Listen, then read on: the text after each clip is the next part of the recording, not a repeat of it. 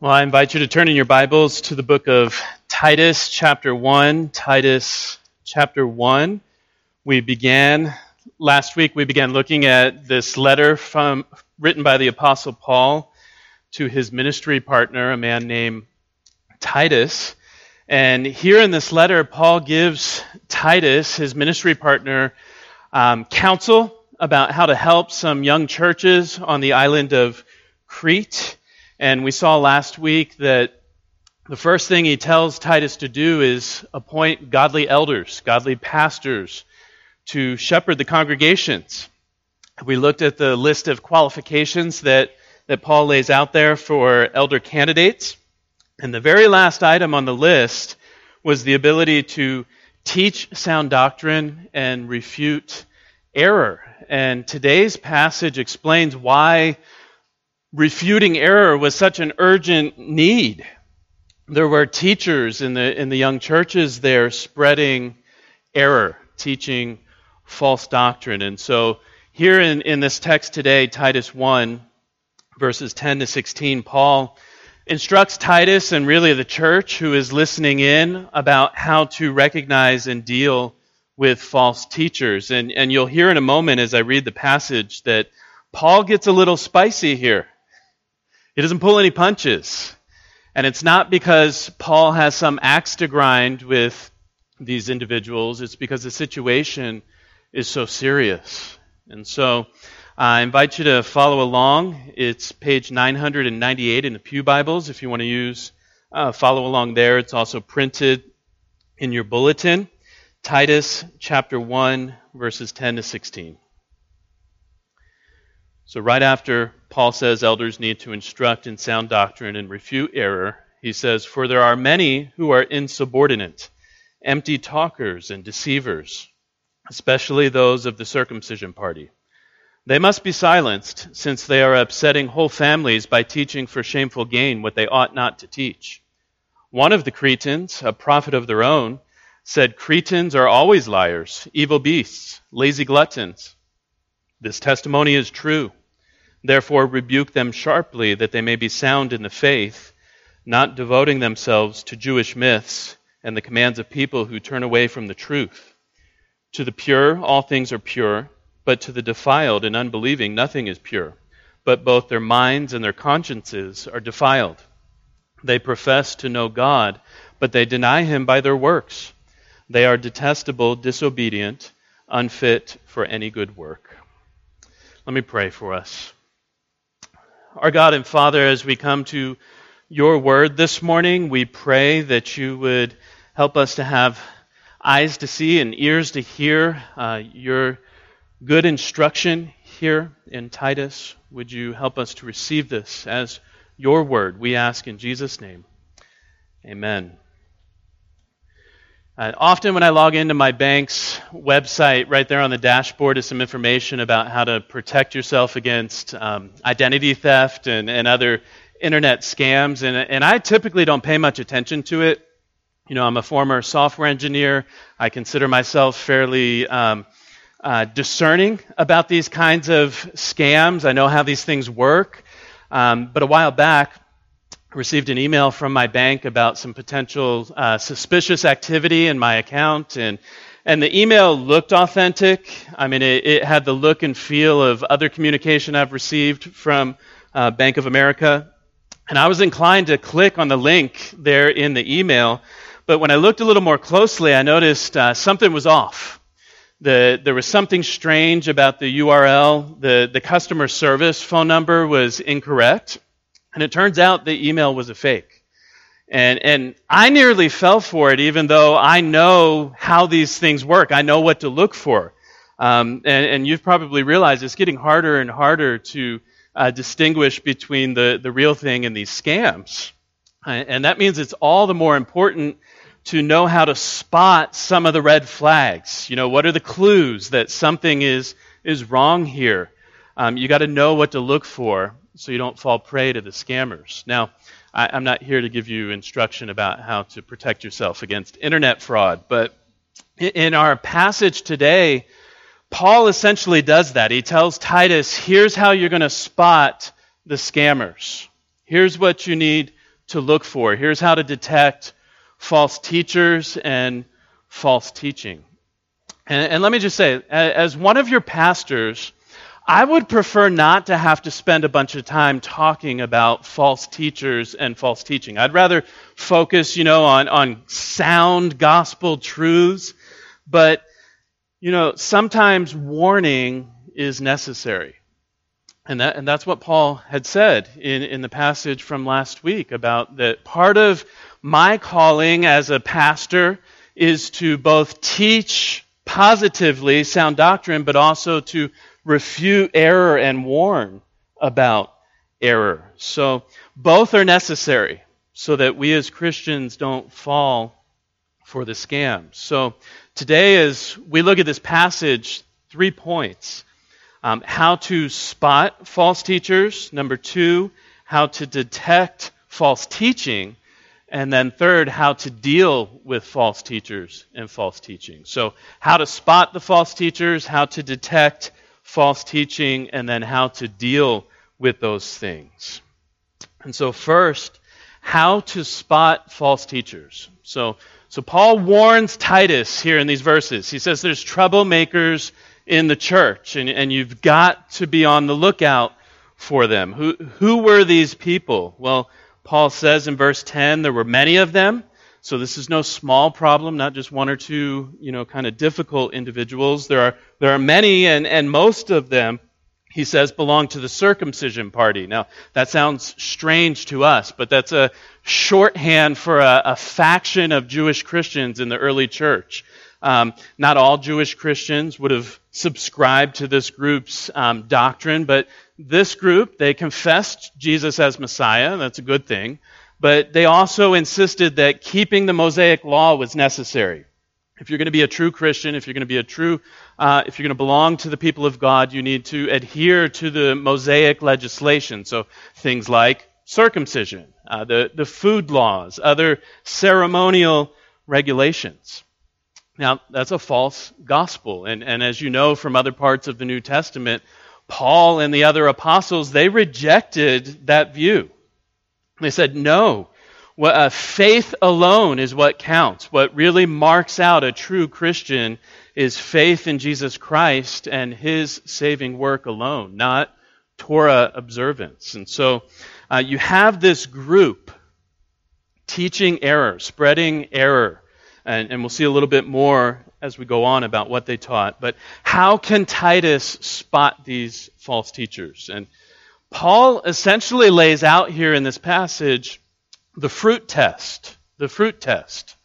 You know, you, you look at a tree and you see apples hanging from the branches. You know what kind of tree it is, right? You don't, you don't have to go get a field guide. You, you see the fruit. And, and Jesus said we would know, we would recognize false teachers by the fruit of their life. You know, their, their character, their behavior, their reputation. And the, the, the reason is bad theology often equals bad morality. The, the two often go together. And so the, the character of the teacher is the first clue that something's off. You know, do, do they exhibit the fruit of the Spirit, or does their life look more like the works of the flesh? And Paul mentions here several, several things to look out for. He says there are, there are many of these folks, verse 10, they are insubordinate. You know, they're, they're rebellious. They refuse to submit to the authority of God's word. Now, most false teachers are not going to come right out and say, hey, I, I refuse to submit to the authority of God's word. I mean, it would be helpful if they did, right? You know, a, a disclaimer at the beginning of their sermons. Hey, most of the things I'm about to say contradict Scripture, just so, just so you know. uh, unfortunately, they don't do that. Um, they, they refuse to submit to God's word, and that often looks like rejecting you know, legitimate pastoral authority. They don't want to be accountable to pastoral authority. And in this case, uh, that pastoral authority looked like Titus and the, the elders he was to appoint in the churches. And, and this is why so many false teachers are just self appointed gurus. You know, they, they don't want to answer to godly Orthodox leaders who will hold them to doctrinal standards. And so, you know, they just set up a YouTube channel or a podcast and they have an instant congregation. Uh, so Paul says they are insubordinate. He goes on in verse 10 they're empty talkers.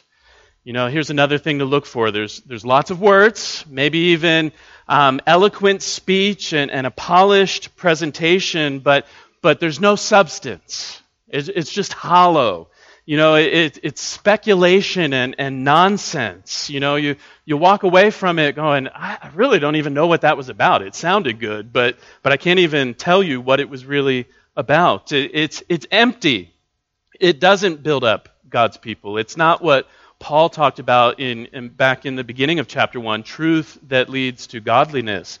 It doesn't edify, it doesn't produce transformed lives. So Paul says they're insubordinate, empty talkers. They are, verse 10, deceivers. They intentionally mislead others. And th- this is what is so dangerous about false teachers. It's not just that they personally are wrong, believe wrong things. They, they bring along other people with them into the abyss of, of error. Jesus called them wolves in sheep's clothing. You know, they prey on vulnerable people, maybe people who aren't grounded in the faith or, or people who are struggling with certain sins and, and make promises um, to them uh, that if they just follow this teaching, they will be delivered. And, and it's not just their words that are deceptive, it's also their lives. If you look at verse 16, Paul says, They profess to know God. So there's a, a lot of God talk, a lot of good talk, maybe even, but they deny him by their works. They're detestable, disobedient, unfit for any good work. They're religious fakes. You know, it, it's all just a show. Um, they're one thing on the outside, on the outside, but a completely different story on the inside. And so Paul goes on, you know, these, these deceivers, he says, are in it for the profit. Verse 11. They, they teach things they ought not to teach, and they do it for shameful gain, he says.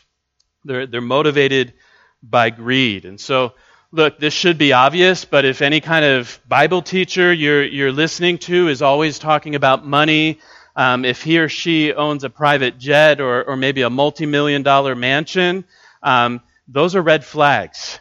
Uh, and maybe, maybe there's some reason, explainable reason that they, that they own those things. But look, if the focus is money, that is just screaming to you something is wrong here.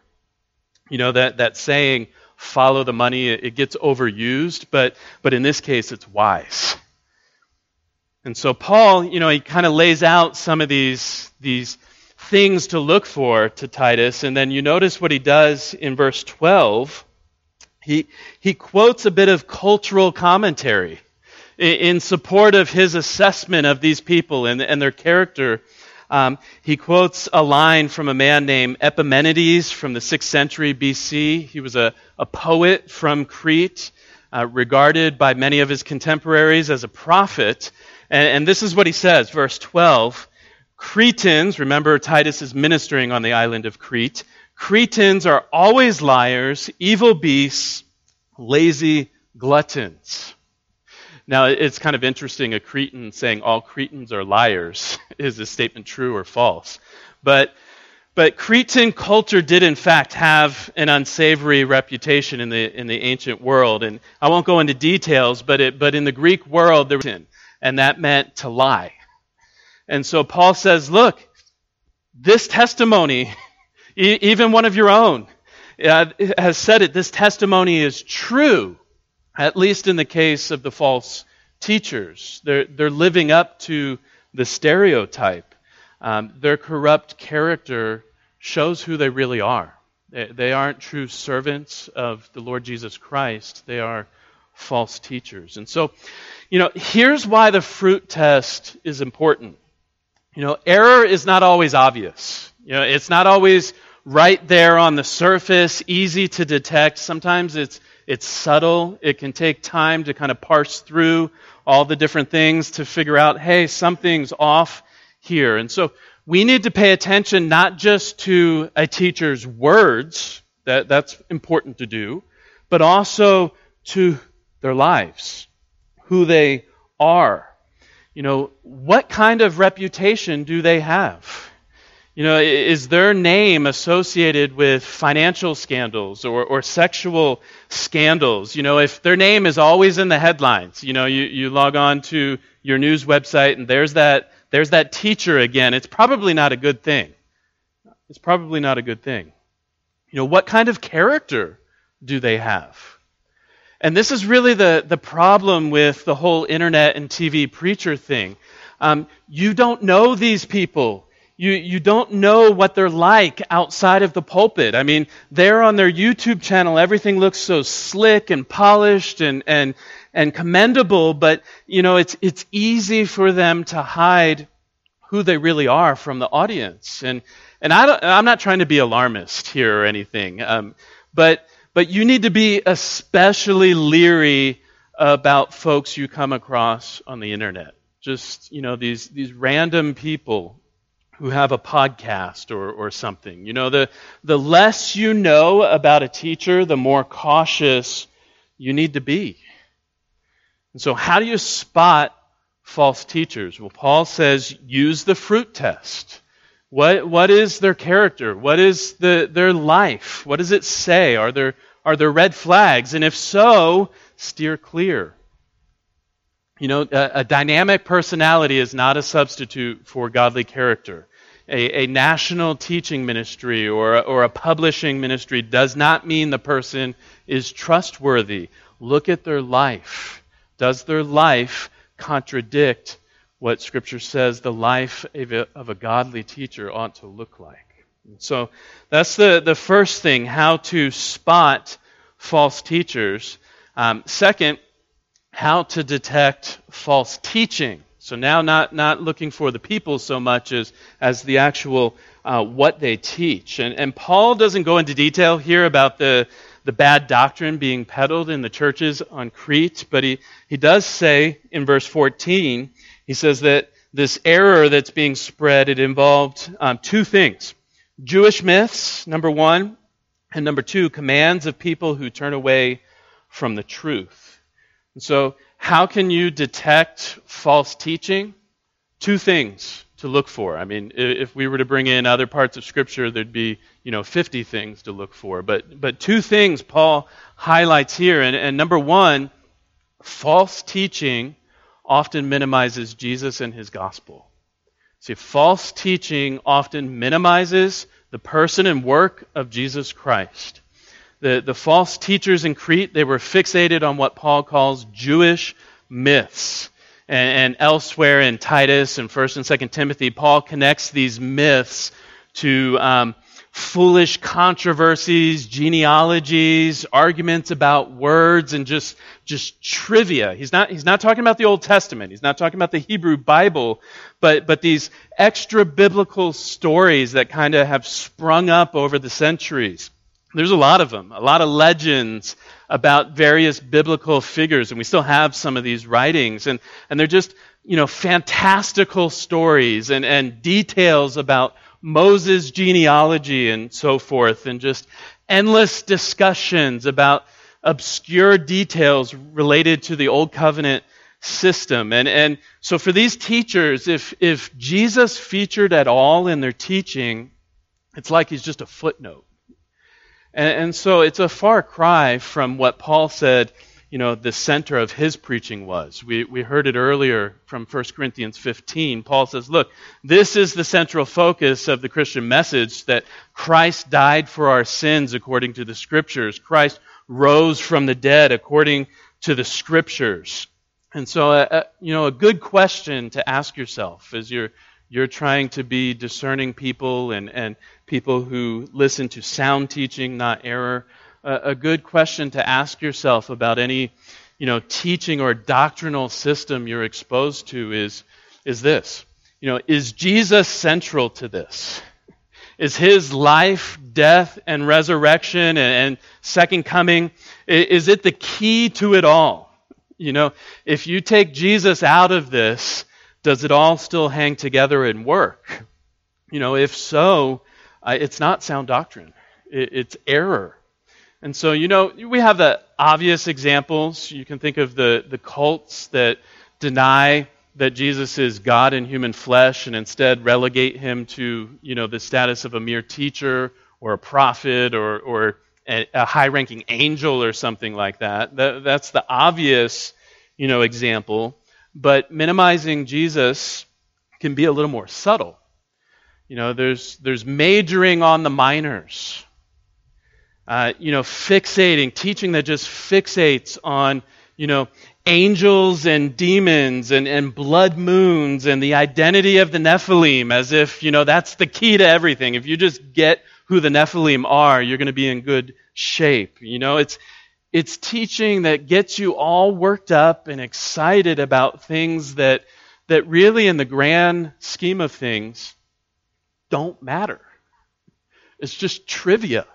It's irrelevant. A lot of it's even just flat out wrong. It's, it's speculative.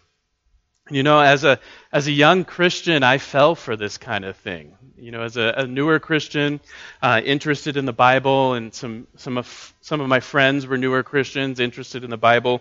Um, we, we bought and watched a, a video series, and it was actually on VHS tape. Some of you know what that is. But it's this, this video series on secret codes in the Bible, and, you know, real dramatic music, and this, you know, kind of um, real professional uh, speaker. And this teacher had an elaborate system of, of counting um, letters and sentences in the Bible, and through some convoluted means, you know, he would translate it all into hidden messages. You know, so if you, if you do all this math and calculation, look, the Bible said Hitler was going to come to power. Look, rock and roll is evil, or, or whatever it was. Uh, and, and we were amazed for about three days. and then we realized this is just complete nonsense. this is not what the Bible is about. And so, you know, before you jump on the bandwagon of, of some new teaching, you know, ask yourself is does, does what I'm hearing, does this system, this, this teacher and what he or she is teaching, does, does it deepen my understanding of and love for Jesus? Uh, does it help me trust him? Does it help me follow him? Um, does it wow me with Christ's love and grace, or does it just kind of, you know, wow me with, with weird things. Beware of teaching that minimizes Jesus and his gospel. That, that's the first thing to look for. Um, second thing to look for, how to detect false teaching. False teaching often emphasizes legalistic rules for behavior. Legalistic rules for behavior. Paul says about these false teachers that they were peddling commands of people. In other words, man made rules, not, not divine commands, not, not expounding what God has laid out in Scripture, but man made ethical codes. Um, there was a time where etiquette books were all the rage. It probably died out sometime in the 60s. Um, I, I was looking at one recently from the 19th century um, it, it was titled The Lady's Book of Etiquette and Manual of Politeness. And then the subtitle A Complete Handbook for the Use of the Lady in Polite Society. And it goes on containing full directions for correct manners, dress, deportment, and conversation, rules for the duties of both hostess and guest in morning receptions, dinner companies, visiting, evening parties, and balls. It's not done yet a complete guide for letter writing and cards of compliment, hints of managing servants on the preservation of health and on accomplishments, and also useful receipts for the complexion and hair, and with hints and directions for the care of the wardrobe. Uh, it's pretty thorough. Um, you know, and, and I just kind of skimmed the individual chapters, and, and each chapter is just detailed directions for how to behave in any given situation, anything that could you know, conceivably come your way. And, and apparently, these false teachers had, had developed something like this uh, a, system of rules, not dealing with etiquette, but, but ritual purity. You know, uh, avoiding certain foods. And Paul talks about this elsewhere in, in Colossians and, and 1 Timothy, teachers who, who advocate abstaining from certain foods, not because they were bad for your health, but because they said they would make you ritually impure, you know, keeping kosher. And so Paul asserts in verse 15, um, in light of these teachers who just peddle commands of men, he says, To the pure, all things are pure. The pure are those who have been spiritually purified by the blood of Christ. And, and for them, Paul says, all things are pure. You know, he's, he's echoing Jesus' teaching here that all foods, Jesus declared all foods clean. There, there's no need to fear for the Christian, there's no need to fear being defiled by what you eat. I mean, it, it might be unhealthy for you, but it is not going to make you defiled before God. And, and in fact, for the Christian, ritual purity doesn't even matter now that Christ has come, right? It's irrelevant. Uh, we know that true purity does not come from avoiding certain foods, it comes through faith in Christ alone. And so Paul says, you know, to the pure, all things are pure. On the other hand, the false teachers, Paul says, they, they do not know the freedom that Christ brings. He says their mind, their conscience is defiled not by food, but by their sin and unbelief. And their rules, as elaborate as their system is, it cannot make them pure before God. You know, we, we can come up with, with as many rules as we would like for behavior, they cannot make us clean. Only the work of Jesus Christ can. And so, you know, kosher food laws are probably not an issue for, for most of us here in the room. That, that's not, you know, a, a danger for us to begin thinking that we're going to make ourselves pure before God by what we eat. But, but I want to say beware of man made rules about what you must or must not do to be a good Christian. You see, um, we, we come up with our own systems, our own commands of, of people. You know, you, you must give a certain amount to your church. Um, you must educate your kids a certain way. You, you must read your Bible and pray for, you know, whatever, 20 minutes a day. Uh, you know the old uh, saying, don't drink, don't smoke, don't chew, don't go with girls who do. Um, Maybe it's wise advice, I don't know. As a system to point out who's a true Christian and not, it's terrible, it's error. Um, you know, no movies, no dancing, no makeup. Uh, women, your skirt must be no shorter than, than X. Men, your hair must not be longer than whatever. Um, now, these are areas of Christian freedom, uh, not divine law. And you know, false teaching, it, it just focuses on these things and it, it creates legalistic burdens. It, false teaching is all about the external and, and it, it lets rules eclipse grace. And really, false teaching is enslaving. In contrast to the gospel that, that brings freedom, the, the gospel says to us that, that we're made pure in God's sight by the work of Jesus Christ. It says that we're righteous before God through faith in Christ, not obedience to legalistic rules, not by just living the way that that individual says you ought to. The, the gospel frees us to rest in Jesus' righteousness, not what other people think about us and how righteous we are. It, it frees us even to reject those man made codes of conduct and frees us to, to obey God out of love, you know, in, in response to his grace not, not to try to make ourselves acceptable to Him. So, how can you detect false teaching? Uh, two things to look for. Often it minimizes the gospel and emphasizes rules over grace. Well, third, how to deal with false teachers and false teaching. What, what, needs to be done? It's good to know what to look for, it's, it's good to know how to spot it um, what should be done about it when it's making the rounds in the church. And, and Paul here tells Titus two things. And, and really, his, his directions here uh, apply primarily to, to Titus and the elders of the churches. Um, they need to take action about this. And you know, the, the temptation for us as pastors is to just kind of keep the peace. You know, don't, don't ruffle the feathers. Usually, people who are teaching error are not very um, pleasant to be around, and so we know it's going to be a long, drawn out argument, and um, you know we want to avoid conflict. Um, I, I, don't think most of, I don't think any of your elders here, you know, take pleasure in confronting error, but Paul says it has to be done. It has to be done, and so he says two things. Uh, number one, stop the spread.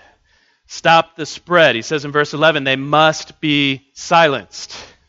And, and maybe that sounds harsh to you.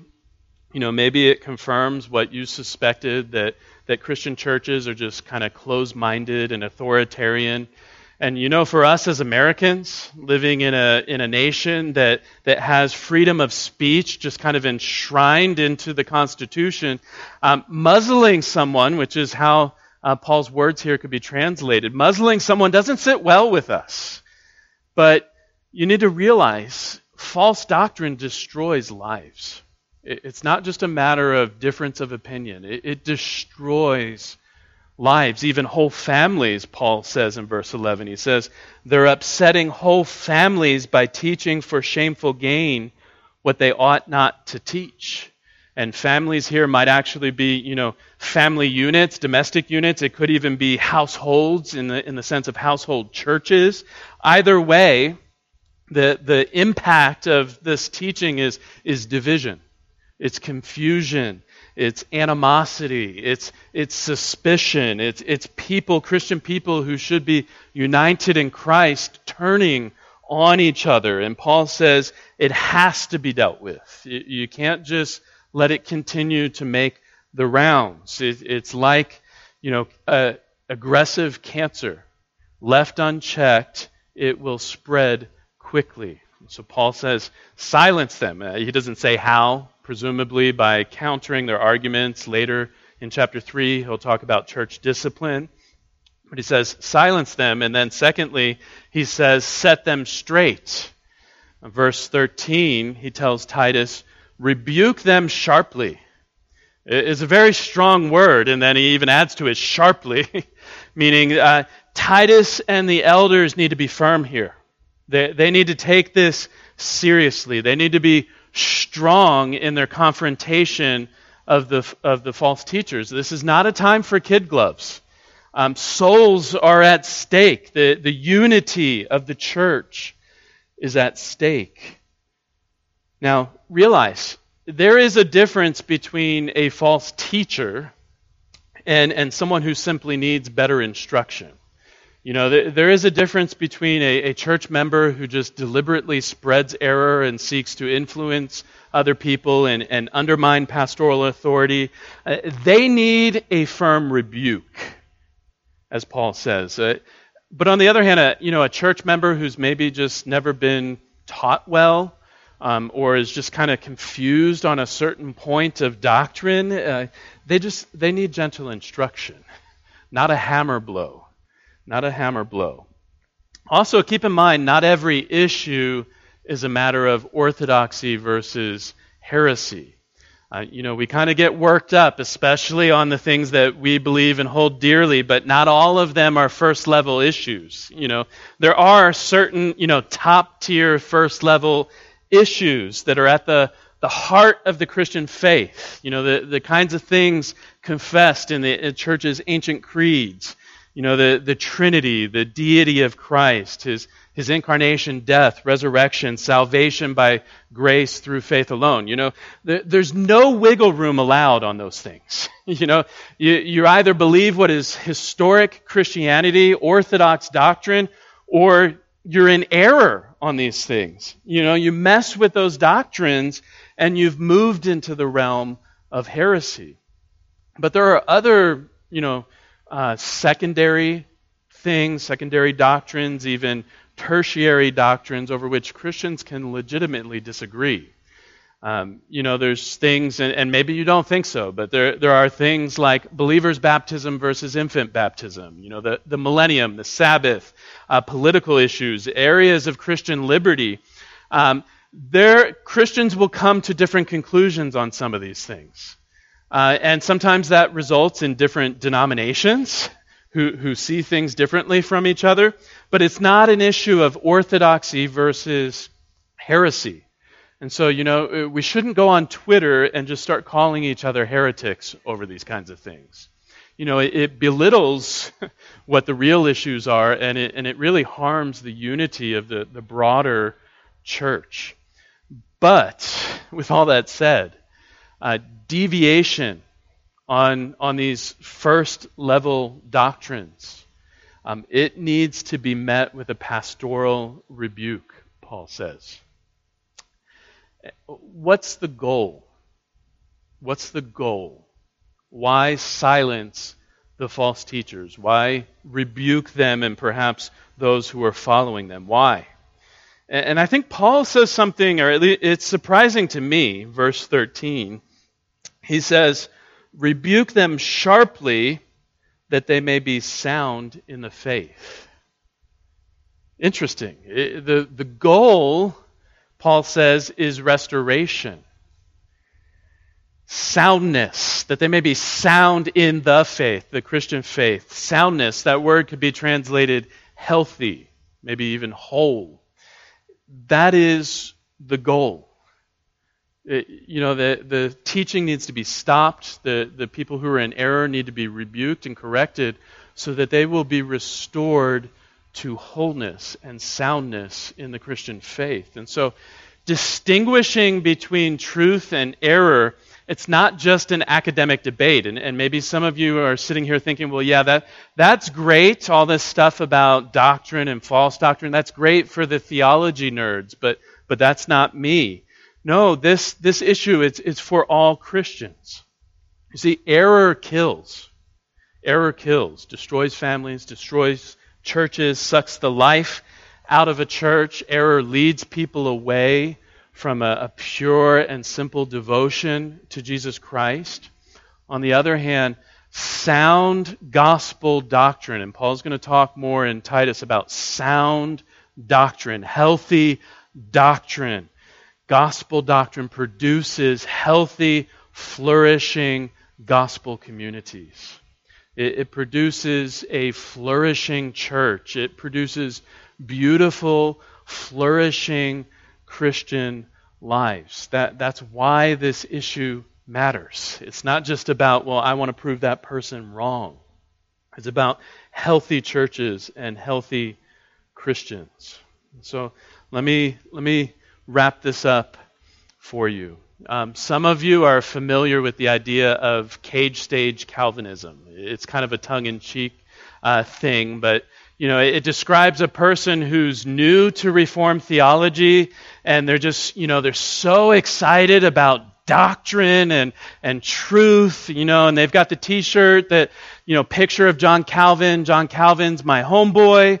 And, and, you know, it's just all about doctrine. But, you know, those who know them don't like to spend time around them because they're so arrogant and, and argumentative and, and they think they know everything and they're just always engaged in theological witch hunts. You know, just, just every little detail has to be correct. And and the joke is that it's, it's best to lock them up in a cage so they don't cause harm to, to others. You know, just let them sit there in the cage and kind of calm down for a year or two and, and mature a bit, and then, and then you can release them out back into the church.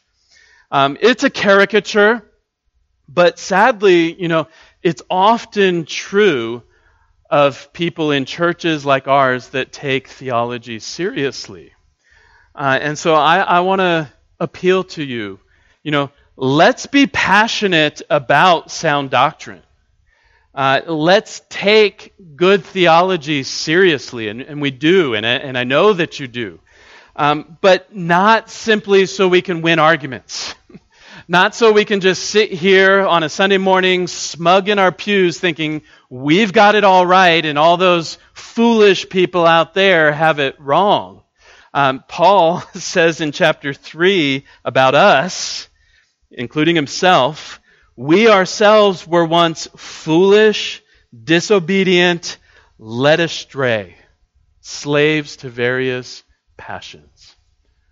We, of all people, know what it's like to be wrong, to be lost, to be stuck in error and unbelief and sin. And Paul says, But when the goodness and loving kindness of God our Savior appeared, he saved us not because of works done by us in righteousness, but according to his own mercy. And then he goes on to say, so that being justified by his grace, we might, there's that great doctrine, so that just, being justified by his grace, we might become heirs according to the hope of eternal life. You see, let's be passionate about doctrine because we ourselves have experienced the life giving power of the truth of the gospel. And, and, and we ourselves know it. We want others to know it. We want to rejoice in the grace of God as it's declared to us in the gospel of Jesus Christ. Let me pray for us. Our God and Father, we ask that you would indeed make us discerning people, that you would help us not to be naive and, and easily led astray. Would you help us, Lord, to stand firmly in the grace of God, in the gospel, in the truth of the gospel of Jesus, God in human flesh, who died for our sins and was raised for our justification. Lord, would you help us to be people who are just so um, wowed by your grace that you would lead us out of error into the truth, that, that we're humble, that we're joyful, that we're full of life and vitality because of your gospel. We ask in Jesus' name. Amen.